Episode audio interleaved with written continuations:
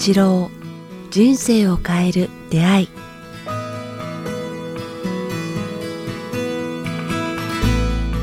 いつも番組をお聞きいただきありがとうございます。番組からお知らせがございます。この番組「人生を変える出会い」えー連動してですね今回新たに音声プログラム「瞑想の基本と実践」というものを北川先生とリリースさせていただきました、この番組でもこれまで何度も、瞑想の回お届けしていきますが、今回新たにですね先生とスタジオでこの音声撮ってきました、まあ、そもそも瞑想とは何か、えなぜ必要なのかから、え具体的な方法最適なタイミングや頻度に至るまで、え瞑想の基礎知識とポイントをまず先生にお話伺っています。そしてその後ですね先生自ら5つの瞑想の導入をいただいています、えー緑色ピンク色黄金金色とピンク色そして金色と緑の瞑想ということでですねそれぞれ先生に導入をえーしていただいていますので、えーこちらホームページの方にも記載がありますので、えーぜひチェックしてみていただければと思います。それでは本日の番組をお聞きください。こんにちは早川洋平です。北川八郎人生を変える出会い。北川先生今日もよろしくお願いします。よろしくお願いします。さあ前々回前回と、えーリスナーの方のご質問から話が広がって、えー今回に至るんですけども先生、まあ、先週の話もいろいろ聞きながらなんか最近ねコロナウイルスのこともあったりとか、まあ、個人的にもですし、まあ、感じてる方もいらっしゃるかもしれないですけどやっぱりしんどいなっていうことが、まあ、先週ね先生からそのたった一つのことにあんまり留意するのもとは言われたんですけどそうは言ってもやっぱしんどいなって思う出来事とかって結構日々あるかなと思うんですけどなんかそのしんどさって何なんだろう？どう過ごしていけばいいんだろうっていう。また元に戻りますけど。なんか世界的に見ても日本人はそのなんかあんま明るくないよね。いつもまああのドイツ人にいてこう分析のなんかねマイナス感情が強いよね。こう。うん。まあそういう意味で逆にそういう真面目になってしまってるんやるけども、あのなんかラテン系とか南の国の人はあな踊ったりなったりしてなんか明るいよね。なんとかなるよみたいなね、うんでもなんか日本人はちょっと深刻な方向にうはい。行ってるっていうか今言われたようにこうあのしんどいっていうことが多いと思うよね、でも僕はねやっぱうんなんかこう言いたいねこうこのしんどさには意味があると思う、意味がある。うん、やっぱこの辛さとかこの重さにはやっぱ大きな意味がある。学び、意味っていうか学びがあるんだっていうかね、うんうんうん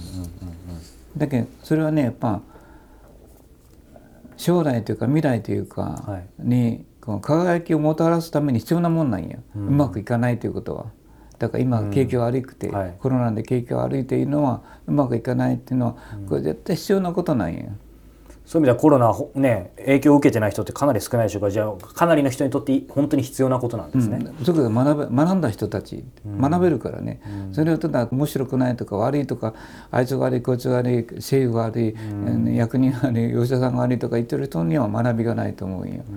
でもこの辛さやこのうまくいかないことには何か学びがあるという人には大きな意味があると思う、意義があるというかね、やっぱ自分の人生の後半で何か待ち構えているまた絶対同じようなものが来るんよ。はい。その時にこうしの使命に必要なものな必要な出来事なんやこれしんどさっていうのは、うんなんかね将来やってくる落ち込みなんか辛いことに対するこうその時に立ち上がるために必要なものなんや。ああそれを今つけてるというか学んでる、うんうんうん。だからそこにこう今世果たすべきこうなんか使命と意味が、うん。なんか苦情の後に来る巧妙があるんや。必ず、うん。うん、だそういうことを学んでいくんよね。なるほど。でやっぱ大きな方向と意志となんか光を必ずくれるってね、あの苦いものばっかり食べてうわ苦いなと思うけどそれ甘く感じるやん、コーヒーでもそうやんねね。えコーヒー初めて飲んだ時こんなもん飲めるかって思ってたんですけど、ね今あんな苦いもん毎日飲んでますね。とか甘いもんばっかりケーキ食べてたらどう、苦く感じるやろ？苦いっていうかまあなんかもう美味しくなくなってきますよね。別に表現ではうん。うん表現ってそうですね。もういいやってなりますよね、うんなるよね。でもコーヒーは苦いけど美味しいやろ？うん美味しいですね。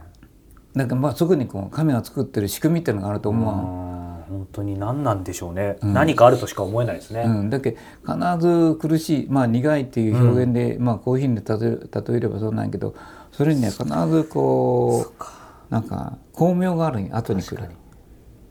まあ、なんかくぐり抜けた後のあなたに託してるものが神がある、うん、ちゃんとあるってことですね。という感じたらいいと思うよ、うん、そのそのあなたがそれをくぐり抜けた時に神が用意しているものにあなたはきっと出会うだろう、うん、何かを託してるからそのしんどさがあるんだというような考え方をすればいいんじゃない？そうなんか明るくなる明るくなりますね。光さしてきますね。そうかこれぬくぐり抜けた時になんか神が何かを託してるんやな、自分が悟ったことに。じゃあそれはケースバイケースだと思うんですけど、まあ、みんな今これ聞いてる方いろんなしんどさあると思うんですけど、うん、具体的にその学びが具体的にというか学びがある神が託したんだってことを理解するのが一番大事でその時にこれ果たしてどんな学びなんだろうってことを考えても考えても分かんなくても別にそれは究極的にはいい。うん、やっぱあそこで学んだ理解した人と学ばない人はやっぱ違うと思う生き方は全然する感謝が生まれてくるから、うん、感謝じゃなくて人の悪口を言って終わって人生が終わってしまう可能性もあるもん。じゃあそうすると何が学びかをその時に突き詰めて突き詰めて考えないといけないってことですか、うん、そうそう突き詰めなくても、うん、やっぱり学ぶようになっていくっていうのが、まあ、この放送の意味意味するところと思うよね。んなんかねこの手紙をもらったんよ。はい、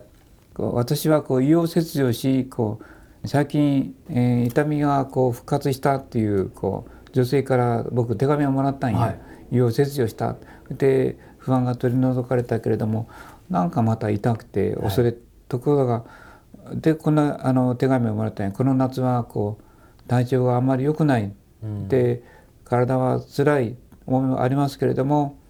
今の私は痛みが多ければ多いほど癒された時の喜びがとても大きいんです。いつもその時に感謝があったり、うん、光がいっぱいあることに喜びます。自分が健康な時には当たり前でその緑の輝きとか空の青さは気づかなかった、うん、でも今自分が辛くて胃が痛くて悲しい時に健康な時よりも健康な人よりも今むしろ喜びが深いのです。と書いてくれたんや、うん、僕は僕今本当この手紙を大事にしてるけどね、うん、まあなんか病に感謝すると奇跡が起こる。この人良くなっていくんじゃないかなと思うね。でやっぱこの奇跡が起きることを信じてこう余分な嫌な期待をしなくなるマイナスの期待もプラスの期待もしなくなると、はい、なんかすごく僕その人が光り輝いているようなこの人の顔を見てみたいな、うん、きっと爽やかな顔してるんじゃないかな。うん、でまあ自分自身もなんかそう他の人のためにこういう奇跡を祈りたいという気持ちになるじゃん。手紙を言われただけで、はい。はい、あの人も救われたけれども僕も救われるよねこの手紙、うん、なんかね、そのご病気の話はされてますけどもこのなんか今読んで聞いてるだけでなんかいい方向に行きそうななんか感じますよね。神っていうか、まあ、この世の仕組みっていうか作った人は奥深いねと思うね。うん本当ですねうん、こんな奥まで痛め痛めで終わらせてなくてそこに学びと喜びを超用意してるコーヒーと同じで、えだから僕そのしんどいって嘆くな。う意味があるん。だそういうくぐり抜けた時にあなたに奇跡が起きるんだ、ああこういう奇跡ね。感謝っていう奇跡か。明るさというか今週はよかった。この病気になってよかった。この人に会えたあの人に会えたあの人の、ね、喜びを自分の喜びとできたとかいうことを経験すると思うよね。確かに先生この深いと思うよ本当ですねこの世界を作ったそのまあ神というあの存在なんか分かんないですけど本当奥深いっておっしゃったその通りでここの世界こういうものは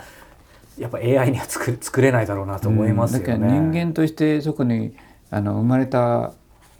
素晴らしさっていうのはなんか、この放送を聞いて立ち直ってほしいね気づいてほしいねと思うね。そうすると本当にまあ先生がもう初回からおっしゃったことを今、まあ、うん、あすみません。またふと降りました、降りてきました。本当やっぱり心なんですね。心には力があるって先生おっしゃってましたまあ僕も大したことないけど、ね、いやいやいやいやでもずっと同じことばっかり繰り返し別な角度で言ってるけれども、まあ、その辺の気づきを、ね、すぐ忘れてしまうけれどね、でもそれが気づいてくると悟りみたいなだからそのあしんどさとかいうのには乗り越えられるよね、乗り越えてほしいくぐり抜けることを期待してる神がね、うん、いてくぐり抜けたあなたにこうなんか託すものを用意してるんだ。うん、託すっていいですね。託すっていうのは、そうだよね、うん。なんか。このしんどさの先にはというよりなんか、うん、託だからこうなんか純度の高い動機っていうのが得られると思うわ、はい。病をしたり辛いことがあったりしたら、なんか純度純度の高い動機っていう具体的になんかね。純度の高い動機。その人に心に火を灯すようなことだ。よそうですね。まあそれはそのその後の活動で今までその病気とか何かの危機に瀕する前にやろうとしていたしていた行動とか接し方が全部変わってきますよね。もううん。180度。僕たちがやってることだと思うよ。うん僕と早くなんか、はい。まあまあまあみんないっぱいいると思う、はい。それはやっぱ励ますことや、勇気を与えることや立ち上げることや。はい。ね動機の純粋性でもってこの世の中に貢献できることや、そうですね。うん。うんうん僕ね昨日映画見たんや。うんうん。お。なで題名何やったっけ？ビッグ・リトル・ファームっていうなんか素晴らしかった、ビッグリトルファーム？大きくて小さいなんか変な感じですね。うん。小さいけれど素晴らしいあのファームっていうはい。7年か8年かけてアメリカ人が作ったあれでね。まあ天敵にやら鶏は天敵にやられるよ狼がやってくるや、虫が大発生するんやけどもう見事にこう神があの作った仕組みっていうかね、はい。なんかな中にそういうのがこうあのいろいろな木に木の病原菌や虫がつきや、で鳥がつつくとかやってくるんやけど、それをなんか自分のの薬とかうん。策とかいうんではなくてそれに対する自然それを食べる動動植物とかあのバランスができるまでこう、なんかやっていく自然農法の話なんやけどね、まああたふたあたふたしながらこう神の仕組みがそこにこうそあ見事に表現されてる記録映画なんやけどね、あ僕今ちょっとホームページ見てますいやーぜひおすすめやね。あ本当はドキュメンタリーなんですね、うんうんうん。映画というよりも。ドキュメンタリーで。まあいいいいなんか仕組みがよくわかる。今日言ったような仕組みをなんかあのまさに。しんどさの後に来る大きな神の意志というかね。